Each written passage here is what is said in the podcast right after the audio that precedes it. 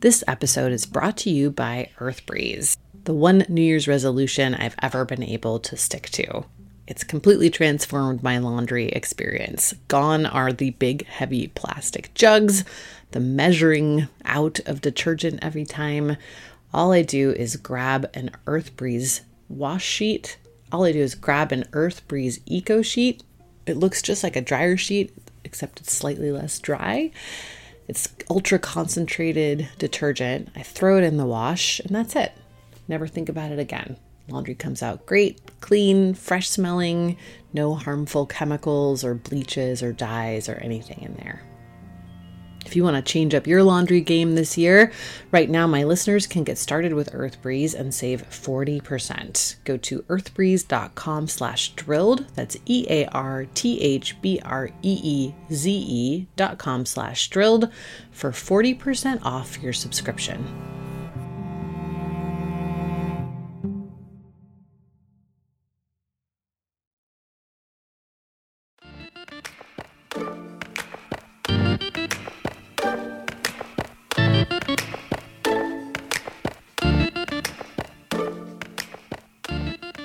Our fourth episode this season, Children of the Mist, took us to Aotearoa, New Zealand, where a law called the Te Urewera Act recognised a rainforest as its own legal entity. Today we're bringing you a bonus episode so that you can hear more from Tamati Kruger, the chair of the Board of Humans that act as the legal guardians of Te Urewera. If you haven't listened already, the full episode goes into some of the history of how Tūhoe, the Maori tribe who called Te Urewera home, had their land violently and illegally confiscated during colonisation. Unlike the New Zealand government, which views land as property, Tūhoe believe that Te Urewera is their ancestor. In that episode, we heard how, as a Tūhoe negotiator, Tamati Kruger helped to introduce an Indigenous understanding of nature into New Zealand law. Today, we're sharing with you more of our interview with Kruger. You'll also hear a bit later on from Kirsti Luke, the CEO of the Tūhoe Tribal Authority, who joined us for the interview and gave her insights into the Te Urewera Act and climate change. Welcome back to Damages. I'm Lyndal Rowlands.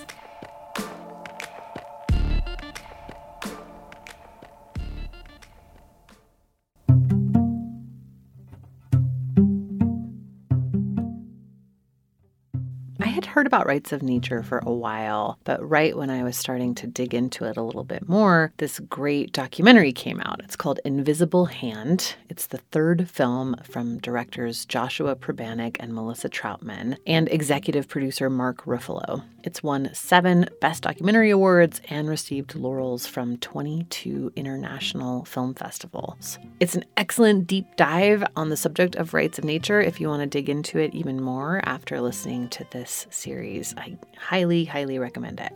It's a paradigm shifting documentary that does not leave viewers in total despair, but actually provides some inspirational solutions, strategies, and stories that will move you to take action where you live. If you haven't seen Invisible Hand, you're missing out. Go to invisiblehandfilm.com for more on where to watch and how to support this great work.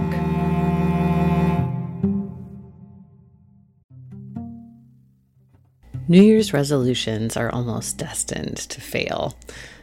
I resolve almost every year to work less, and we all know it's not going to happen. but one thing I have been able to stick to, and you can too, is switching up the way you do laundry in 2024 and grabbing EarthBreeze. I know what you're thinking laundry is not so fun. Those huge, heavy plastic jugs, measuring out the right amount, getting goo all over the place. It's annoying. EarthBreeze Eco Sheets totally changed the game. Unlike powder or liquid, EarthBreeze actually looks like a dryer sheet, but it's ultra concentrated laundry detergent. And it's super easy. You just throw it into your laundry and that's it. There's no measuring, there's no lugging anything around. Your laundry comes out clean, it smells great. I love it. It's genuinely made my life easier. It's also dermatologist tested, hypoallergenic, free of bleach and dyes, so it's perfect for every load. You'll never run out of detergent again thanks to Earth Breeze's easy, flexible subscription. You can adjust, pause, or cancel at any time with no hidden fees or penalties, and you save a whopping 40% when you subscribe. Plus, shipping is always free, and Eco Sheets are packaged in a slim cardboard envelope that saves a ton of space. It also gets rid of one more plastic thing in your life. And the company has donated over 100 million loads of laundry and counting to those in need. Right now, my listeners can get started with Earth Breeze and save 40%. 40, 40.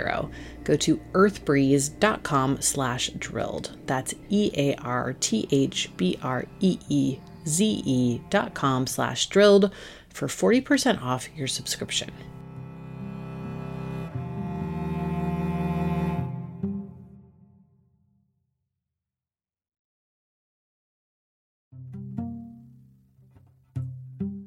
Hi, it's Amy here, and I'm excited to tell you about a new podcast from APM Studios and Western Sounds called Ripple. Such a good idea, this show.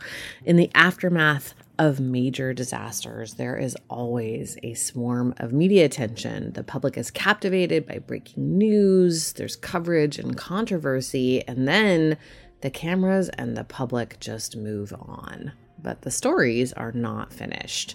Ripple is a new series investigating the stories we were told were over. In season one, the reporting team traveled hundreds of miles across the Gulf Coast to learn the ongoing effects of the 2010 Deepwater Horizon oil spill, which are still impacting many coastal residents more than a decade later. You can listen now to Ripple wherever you get your podcasts.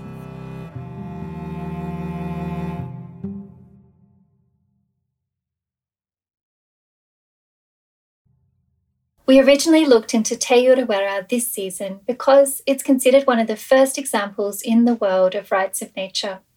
But as you'll hear, Tamati Kruger sees the act as being a bit different. My name is Tamati. I'm the chair of the Te Urewera board and I'm also the chair of the Tūhoe Tribal Authority. I, I, think perhaps the better way of getting an appreciation of the picture of that first purpose of the Act is to realize that after 180 years of colonization in Aotearoa, New Zealand, Tūhoe, that is a tribal group, is one of uh, a number of tribal groups that were afflicted by colonization, uh, where primarily we suffered prejudice and injustice and loss. When we had the opportunity to look at resolving a settlement with the Crown or the New Zealand government, it was really based on the need for justice. But that quality which the Crown is unable to deliver to all Indigenous people. So the the settlement that we negotiated with the Crown was for the return of our entire homeland, which had been confiscated uh, by the Crown and had left my people destitute for a hundred years or more. So the connection, the, the purpose of the act, which is the connection of the Tūhoe people with Te Urewera, is around our identity, our sense of belonging, our connection with the land, which our identity and our sense of belonging all comes from.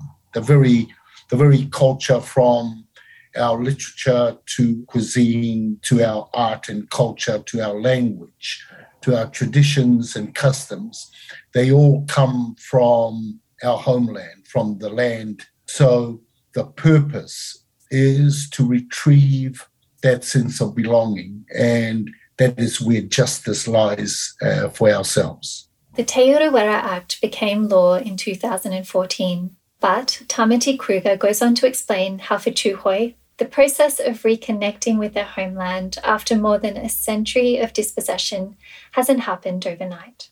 I believe it, it has started the most sincere form of healing and connection. We predicted that it would take us no less than two generations approximately 40 years to see the signs of the return and the restoration of our culture, of our sense of belonging, and of connection. And so we are only 10 years now into that journey, but already we are getting a full sight of what we have to do. And the journey is most difficult, isn't it, for all Indigenous people, because we are exploring the depth of hurt, the depth of damage and loss to us all. This is our journey that uh, that are beyond words, uh, and that all Indigenous people around the world have to confront and and amount what we have lost, what we cannot restore and repatriate, and what we have to design and create. While the Te Urewera Act is considered by many to be an example of the legal approach known as rights of nature, Tūhoe have a different way of understanding their relationship with the land.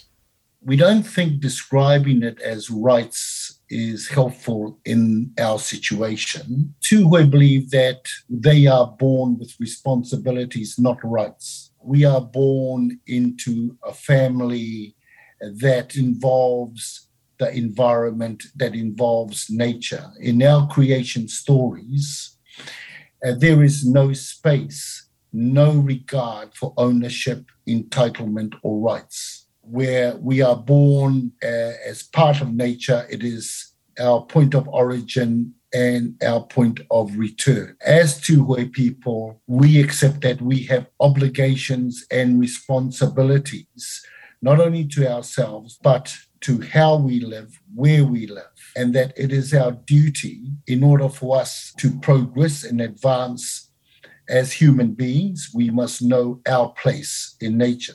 We don't see that our struggle is a struggle of rights. It's rather a struggle to restore our sense of responsibility to ourselves and to nature. We don't own Te Urewera we don't own this land, but we live with it.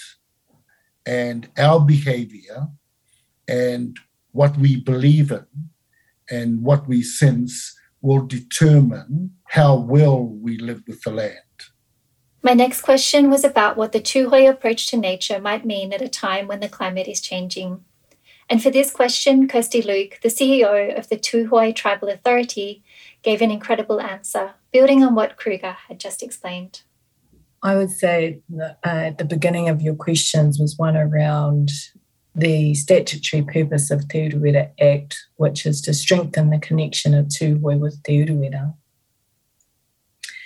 That is the first time or use of that term in New Zealand legislation. What we were intending by that was to very deliberately disrupt the idea of property rights, of ownership, that being the thing that is determining, breeding even, one's attitude and entitled view of Papatūānuku, of the planet, of land. So it's a small word in whatever are the 100 pages of that piece of legislation, but it is the mighty word because it's a word we are using to undo the harsh damage of capitalism in the hearts and minds of our children and our families and our communities. So, our fear of climate change is not for the land. The climate is evolving in a way that is making it inhabitable for humans, but I doubt the land itself is, is as distressed as we are. We don't worry for the land. We all we see is that we have lost through our practices and our behaviors and our care of land, that we have lost the right to live here so our problem is a people problem. Our problem is a human challenge. It's a humanity challenge. And that's why, well, and the medicine, as Tamati has described, is one of responsibility, of reconnection, of care, not so that we can turn that care into a currency called money and somehow pretend uh, to each other that we can survive fires and uh, floods, but that our collective care might address the greed, the greed that we're growing, the, the must have entitlement, the insatiable we deficit thinking that we just don't have enough when we do. That's maybe not a great answer to climate change to make less greedy humans, but that's all I've got for you. No, you really got to the heart of the issue. We're proud to be Tūhoe. We're proud of the customs and the traditions and the heritage that tells us that we are from nature, we're part of nature, and that we have responsibility. That is our salvation and that is our, our future. This is not something uh, we understand is unique to Tūhoe, but to all Indigenous people. And, and there was a time in Western culture where it was it too was their tradition, was their custom, until they lost their way. They now rely on the Indigenous people to bring back a heart memory of that because it's good uh, for humanity and it's good for the planet that that we're on that we're blessed to be here. So you know we are grateful to the millions of people around the world that dedicate their time their, their intellect in raising gratitude in raising appreciation by all people and government that we desperately need to change the way we live, our lifestyle, our livelihood, our values, in order to be better humans. That's all for this episode. Next week, our season concludes with a look at how industry is responding to the push for rights of nature. So come back for that. I'm Lyndal Rowlands. Thank you for listening.